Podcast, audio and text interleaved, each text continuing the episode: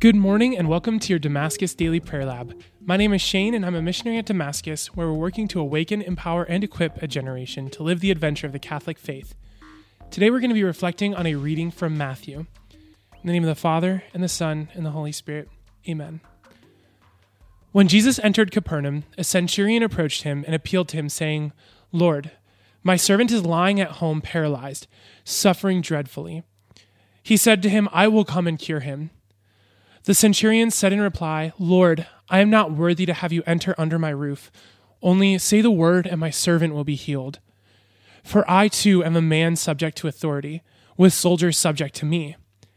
And I say to one, 'Go,' and he goes, and to another, 'Come here,' and he comes, and to my slave, 'Do this,' and he does it." When Jesus heard this, he was amazed and said to those following him, "Amen, I say to you, in no one in Israel have I found such faith. I say to you, many will come from the east and the west, and will recline with Abraham, Isaac, and Jacob at the banquet in the kingdom of heaven." I love this reading, especially because it has a piece of the Mass. Like any time, like one of the gospel readings has almost a direct quote to something that we say, especially like we as the laity say in Mass, it just like hits me something different because like I have that reminder every time I'm there. But the centurion says, "Lord, I am not worthy you should enter into my roof, but only say the word and my servant shall be healed." We say that as one of the last things that we might say before communion, unless we have like personal prayers or if we do the uh, communion prayer as um, a body of Christ, where we say, "Lord, I am not worthy that you should enter into my roof, but only say the word and my soul shall be healed." And what does Jesus say about the centurion who says this? "Amen, I say to you, in no one in Israel have I found such faith." This centurion, this soldier, believed that like Jesus shouldn't be welcomed under his, or not welcomed, pardon me, that Jesus shouldn't come under his roof because he's not worthy, but that he would still heal his servant from a distance.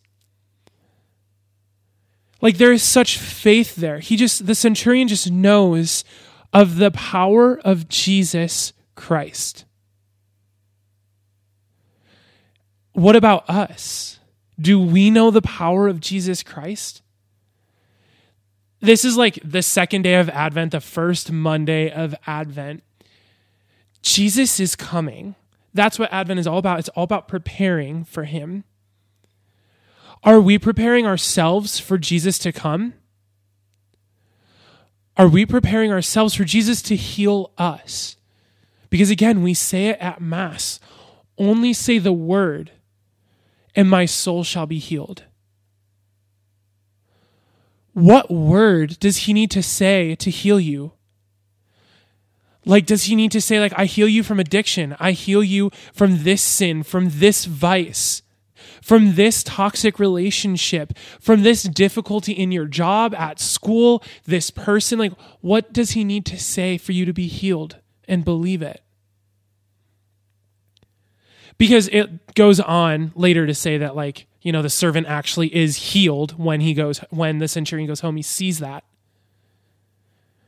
And we say every single time we go to Mass that we will be healed. Let's just all say it again together. "Lord, I am not worthy to have you enter under my roof, but only say the word and my soul shall be healed." And just, if you don't know what word it is for Jesus to say, ask him. And the reason why I'm like using this language, which might be a little bit weird, is because way back in the story of creation, when God was making everything, he said, "Let there be light," and then there was light. He spoke things into existence. God can speak healing into existence. God can say and will say, "You are healed from addiction. Your servant is healed." That's literally all what happens. Like Jesus just like, "Pick up your mat and walk." Jesus can and will heal you. And now we have all of Advent with this understanding that in however many days are left, Jesus is going to come. And he's going to come into our lives. And he's going to heal us. And let Jesus say about you that in wherever you are, in Columbus, in Ohio, in the United States, that he has not found one with such faith. That you can and will be healed. And for parents, it's the same for your kids. Again, this has been a scripture reflection on Matthew, and my name is Shane. To learn more about Damascus and the programs and events offered here, please visit us at Damascus dot net. Thank you and God bless.